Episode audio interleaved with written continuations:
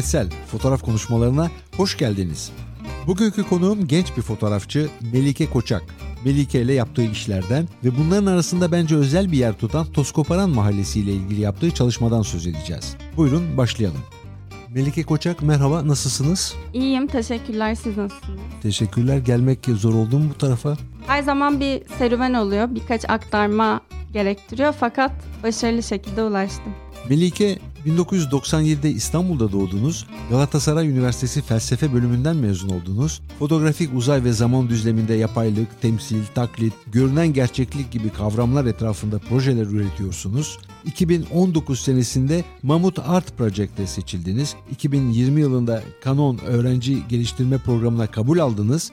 2015'ten beri Türkiye'li genç fotoğrafçılar için bir platform olan Fabrika Zini yürütüyorsunuz. İstanbul'da yaşayan bir sanatçısınız. Fotoğraf sizin hayatınıza nasıl girdi? Tamamen şans eseri. Çok küçük sayılabilecek bir yaşta klasik hikaye. Evde bir fotoğraf makinesi var. İlgi çekici ve elime alıp fotoğraf çekmeye başladım. Sonrasında henüz bırakmadım. Bu şekilde oldu. Siz kendinizi sanatçı olarak mı nitelendiriyorsunuz yoksa fotoğrafçı olarak mı?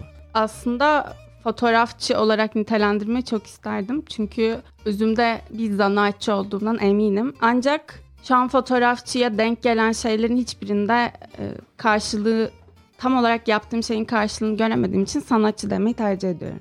Siz daha çok gençsiniz, 24 yaşındasınız. Evet. Ama e, bir sürü şey yaptınız. Fotoğrafla ilgili, sanatla evet. ilgili. Birçok grup sergisine katıldınız ama yurt dışında da etkinlikleriniz oldu. Özellikle Fransa'da Canon'un organize ettiği bir etkinlikte siz de yer aldınız. Evet, öğrenci her yıl düzenlediği global bir öğrenci geliştirme programı var Canon'un ve çok faydası olan, çok besleyici bir program. Oraya seçildim. 2020 senesinde oluyor, evet. Fakat e, Covid kapsamında gerçekleştiği için maalesef Fransa'ya gidemedik. Hepimiz evimizden katıldık. Fakat e, şaşırtıcı derecede yine de besleyici olduğunu söyleyebilirim. Ne gibi faydası oldu size? İki ana fayda söz konusuydu. Bir tanesi endüstri profesyonelleriyle birebir görüşme imkanınız, onların bakış açısını görme imkanınız oldu ve söz konusu endüstri profesyonellerinin hepsi özenle farklı kültürlerden seçilmişti. Dubai'den, Güney Afrika'dan, Avrupa'dan insanlar vardı. Bu çeşitlilik çok kıymetliydi. Çünkü Türkiye'de Orta Doğu ve Müslüman bir sanatçı olarak epey motive edilme ihtiyacı duyuyor insan. Ee, inanılmaz Eurosantrik paradigmalar olduğu için. O çeşitlilik iyi bir motivasyon kaynağı oldu. Bunun yanında da gerçekten projeleri geliştirmek adına iyi feedbackler alabildiğiniz grup görüşmeleri gerçekleşti, portfolyo görüşmeleri. Onlardan da çok beslendim. Sizin bir de Fabrika Zin isimli bir çerçevede deneyiminiz var. Neydi tam olarak bu Fabrika Zin? Ben lise yıllarımda fotoğrafla ilgilendiğim için hali hazırda genç fotoğrafçılara yönelik aktif bir platform, bir tanışma ortamı, paylaşım ortamı olmamasından çok e, yakınıyordum kendi kendime ve dedim ki o zaman bunu değiştirmek için bir şey yap. Ve ilk etapta fanzin formatında fabrikayı çıkarmaya başladım başladım. Bu fanzin birkaç sene devam etti ancak e, kabına sığmamaya başladı ve sergi düzenlemek, seminerler düzenlemek, konuşmalar düzenlemek gibi istikametlere yöneldi, büyüdü.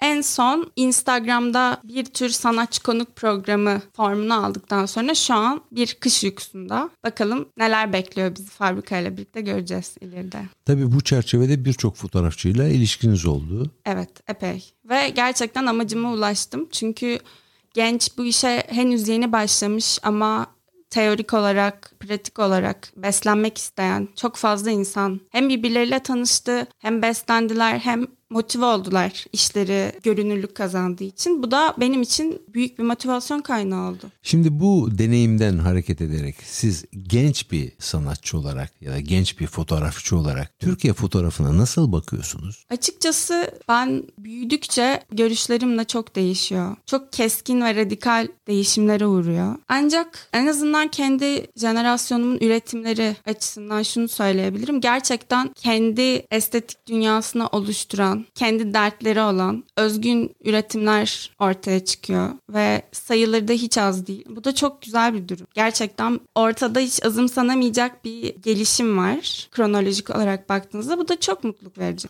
Özellikle son 5-6 seneden beri genç fotoğrafçıların hakikaten kendilerine özgü bir dil yarattıklarını düşünüyor musunuz? Evet, düşünüyorum. Çünkü benim jenerasyonum şunu başardı bana kalırsa tek bir kanaldan beslenmek gibi bir kaygıları yok. Herkes kendine ne uyuyorsa oraya sıçrıyor ve oradan besleniyor. Bu da çok sesli, çok estetikli bir fotoğraf ortamı olmasını sağlıyor. Ayrıca kendiniz de bir üreticiyseniz sizin de kendiniz olmanıza, özgün şeyler yapmanıza teşvik ediyor. Sizin kökeninizde bir sanayi ortamı var. Öyle bir ortamda doğdunuz, büyüdünüz. Babanız sanayici ve fabrikalarda geçti çocukluğunuzun önemli bir bölümü. Bu sizin fotoğrafınızı nasıl etkiledi? Şöyle etkiledi. Benim fotoğraf tarihinde en çok ilgimi çeken dönemler 1920 ve 1930'lar, 40'lar. Burada da endüstri, endüstrinin gelişimi, sanayinin şekillenmesinin çok kendini hissettirdiği dönemler ve o dönemde fotoğrafa bir zanaat olarak yaklaşımla fotoğrafların içeriğinde o endüstrinin gelişim sürecini görmek, Bunlar bana çok bütünlüklü geliyor. Çok birbirleriyle konuştuklarını hissediyorum ve aynı zamanda benimle de konuşuyorlar.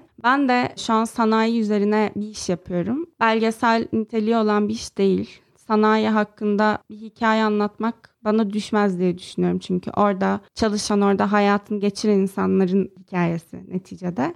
Fakat ben orada bir çocuk olarak bulunma şansına eriştim ve çocuk olarak sanayi büyüleyicilik demek. Çalışan makineler, onların parçaları çıkan sesler, su, ateş, kıvılcımlar, eriyen metaller, onların tekrar şekil alması vesaire büyüleyici bir ekosistem ve üzerinde çalıştığım projede de şu an sanayinin doğası üzerine, o büyüleyici atmosferi üzerine bunu fotoğrafik dile aktarma, görünür kılma çabası var. Bu noktada da işte o fotoğraf tarihinde daha işin zanaat olarak görüldüğü dönemden çok besleniyorum estetik anlamda da. Çünkü sanayi fotoğraflarına baktığınızda gerçekten o dönemi görüyorsunuz. O dönemde çok fazla bu alanda çalışan fotoğrafçı olmuş. Hem deneysel olarak sanayiyi fotoğraflamışlar hem belgesel olarak ve inanılmaz işler var. Mesela Margaret Borg White var. Harika bir kadın. Onun fabrika fotoğrafları benim için adeta bir pusula oldu bu süreçte. Sanayi kesinlikle çok poetik bir ortam fakat bunu nasıl gösterebilirsiniz? O noktada Margaret Bourke-White'ın işleri kesinlikle çok iyi geldi.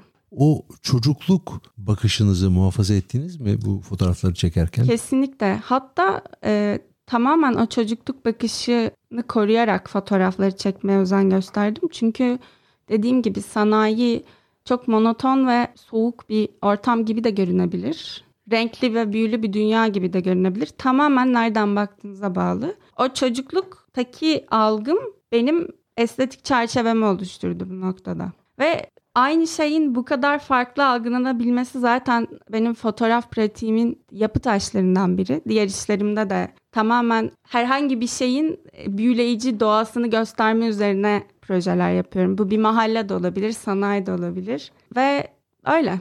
Mahalleden bahsettiniz. Burada Toskoparan'a geçelim isterseniz. Kentin tam ortasında bir şehir. Aynı zamanda kentsel değişime de uğrayan, maruz kalan bir yer. Fakat bir şekilde mahalle sakinlerinin de tepkisiyle bu kentsel dönüşüm bir yerde frenlendi. Ve bu mahallede hem eski var hem yeni var. İkisinin arasında kalmış bir mahalle aslında. Siz burasını nasıl anlattınız fotoğraflarınızla?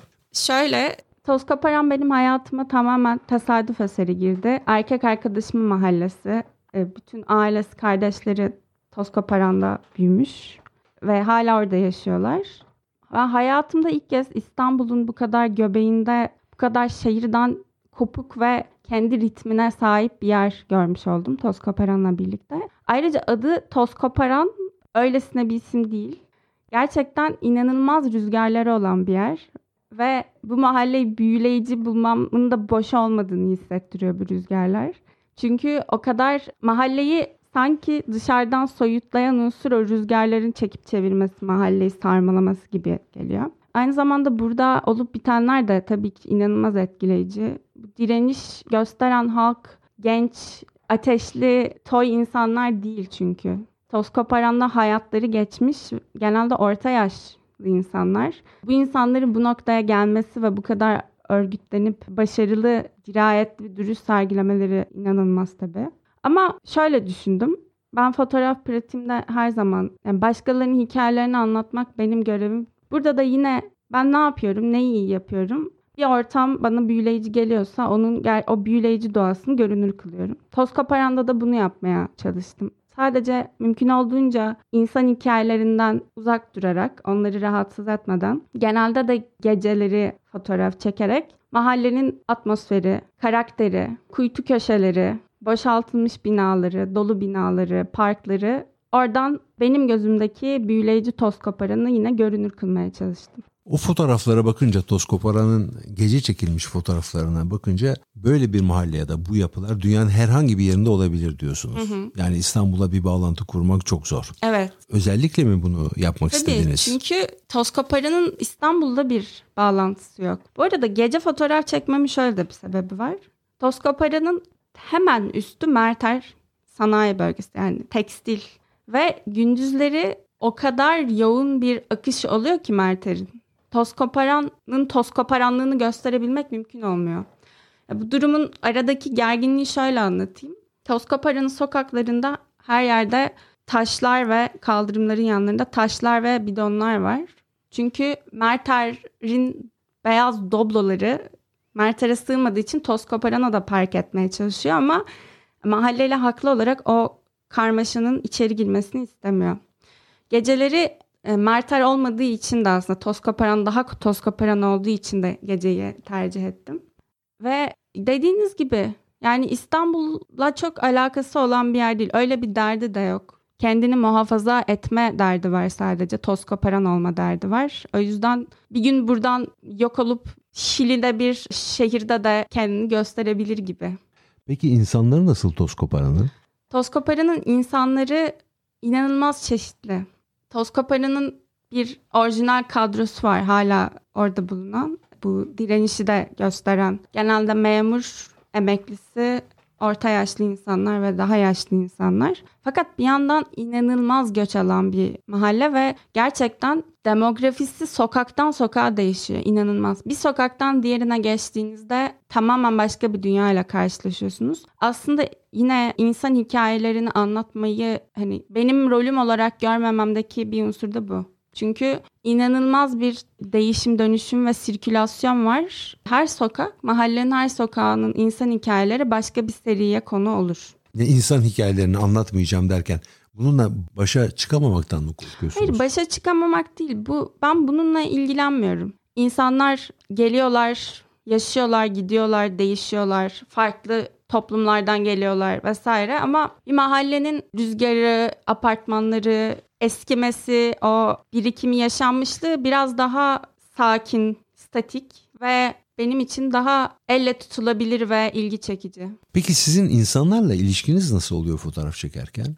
Çünkü hep bir mesafe koyduğunuzu hissediyorum anlattıklarınızdan. Şöyle aslında bir mesafe değil açıkçası. Çünkü Toskaparan dediğiniz yer bir mahalle ve burada yaşanmışlığın eskimişliğe vurgu yapıyorum. Bu tamamen insanların sayesinde olan bir şey. Benim insanlarla fotoğrafta kurduğum ilişki onların geride bıraktıklarından ve onların izlerinden yola çıkıyor. Direkt birebir insan göstermek ya da bir insan hikayesi anlatmak gerekmiyor. İnsan her yerde ve her şeye etkisi olan büyüleyici bir canlı. Dolaylı şekilde de onunla iletişim kurmak mümkün bence fotoğrafta benim yaptığım gibi. O zaman biraz önceye dönüyoruz. Sanayi fotoğraflarında da insan, çalışan insanın izleri var. Evet var var tabii ki ama o sanayi meselesi ayrı bir yerde duruyor. Çünkü siz çocuk olduğunuz zaman tamamen alışık olmadığınız bir ortama giriyorsunuz sanayide.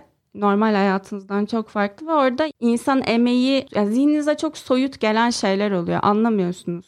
4 yaşından bahsediyorum, 3 yaşından bahsediyorum ve orada makineler çok büyüleyici geliyor size. İnsan emeğini anlayamadığınız için henüz. De dediğim gibi burada benim amacım da sanayi ortamının o ekosistemin büyüleyiciliğini göstermek olduğu için oradaki insan faktörünü dışarıda bıraktım. Yani orada iki farklı dinamik var. Toz Koparan'da aslında tam tersi insanlığa duyulan saygı var. İnsanların fotoğraflarda olmamasında ama sanayide bana izin verin lütfen ben çocuk aklımla gördüğüm sanayi fotoğraflayayım demiş oluyorum. İnsanların fotoğrafını çekmeyerek. Bugün üzerinde çalıştığınız bir proje var mı? Bu iki proje aslında hala devam ediyor. Çünkü ben çok fotoğraf serilerinin gelişim, dönüşüm, tamamlanma süreçlerine müdahale etmiyorum. Bazen iki sene bırakıp sonrasında döndüğüm bir iş bile olabiliyor. Bu iki serinin de daha epey devam edeceğini hissediyorum. Yani Toz Koparı'nın daha bitmeye yakın olduğunu düşünüyorum. Zaten İzmir'de bir sergi olacak şimdi. Onun detaylarını da sosyal medyadan paylaşacağım tam netleştiğinde. Ama sanayi serisi daha epey uzun devam edecek gibi. Çünkü epey güç bir şey söz konusu. Yani sanayi ortamının büyüleyici doğasını fotoğrafla görünür kılmak demek epey güç bir görev.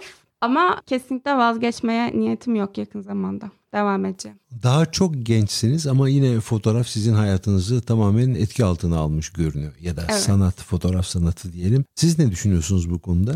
Artık bir şey düşünemiyorum açıkçası. Çünkü öyle bir noktaya geldi ki hani yeter artık e, ben bunu bırakacağım ya da bununla ilgilenmiyorum deseniz bile öyle bir noktaya gelseniz bile kendim mesela sokakta yürürken ya da evde otururken aa şunun fotoğrafını çekeyim derken yakalıyorum. Biraz sanırım fazla içselleşti. O yüzden bundan sonra ne yapacağım bilmiyorum. Herhalde böyle devam edecek gibi. E bundan kesinlikle şikayetçi değilim. Hayalleriniz var mı? Fotoğraf çerçevesinde gerçekleştirmek istediğiniz Tabii şeyler. Tabii ki. Şu noktada artık şeyi fark etmeye başladım. Fotoğraf karesinin çektikten sonra ne yapıyorsunuz? Sergiliyorsunuz. İnsanlarla paylaşıyorsunuz. O noktada bana duvara asma fikri yetmiyor. Yetmemeye başladı. Ben fotoğraf çekerken o kadar yoğun şeyler hissederek çekiyorum ki fotoğraf çekilip sergileneceği zaman da sergilenme noktasında da o yoğunluğu hissedebilmek istiyorum. Dolayısıyla gittikçe daha üç boyutlu yerleştirmelere evriliyor fikirlerim. Yani tabii ki fotoğrafik imge merkezinde. Bunu nasıl bir deneyime dönüştürebilirim? İnsanların nasıl benim fotoğraf çekerken yaşadığım şeyleri deneyimlemesini sağlayabilirim gibi zehirli düşünceler var kafamda. İnsanı işini çok zorlaştıran ama çok heyecanlandıran bir yandan. Bakalım ne olacak. Bunun için bir takım stratejiler kurguluyorsunuz. Birkaç örnek verebilir misiniz? Yani şu an bir yandan bununla ilgili teknik eğitimler alıyorum. Bunu nasıl yapabileceğimle ilgili. Bir yandan da sanayi özellikle sanayi serisi özelinde uzun vadede taslaklara şimdiden başladım. Bunu sergilenme sürecini nasıl bir deneyime dönüştürebileceğime dair. Bunlar da şimdilik zaten epey zaman alıyor ve kafa yoruyor. Çünkü benim sanat adına bir eğitimim yok. Fotoğrafı da tamamen kendi kendime öğrendim. Bunu da kendi kendime öğreniyorum her zaman gibi. Öyle. Melike Koçak bu söyleşiye katıldığınız için teşekkür ederim. Ben de beni davet ettiğiniz için çok teşekkür ediyorum. Sizinle konuşmak çok keyifliydi. Bugünkü konuğum fotoğrafçı Melike Koçak'tı. Diğer yayınlar ve konuklarım hakkında detaylı bilgi almak isterseniz sizi fotoğrafkonuşmaları.com adresine beklerim. Önümüzdeki pazar yeni bir yayında buluşmak üzere. Hoşçakalın.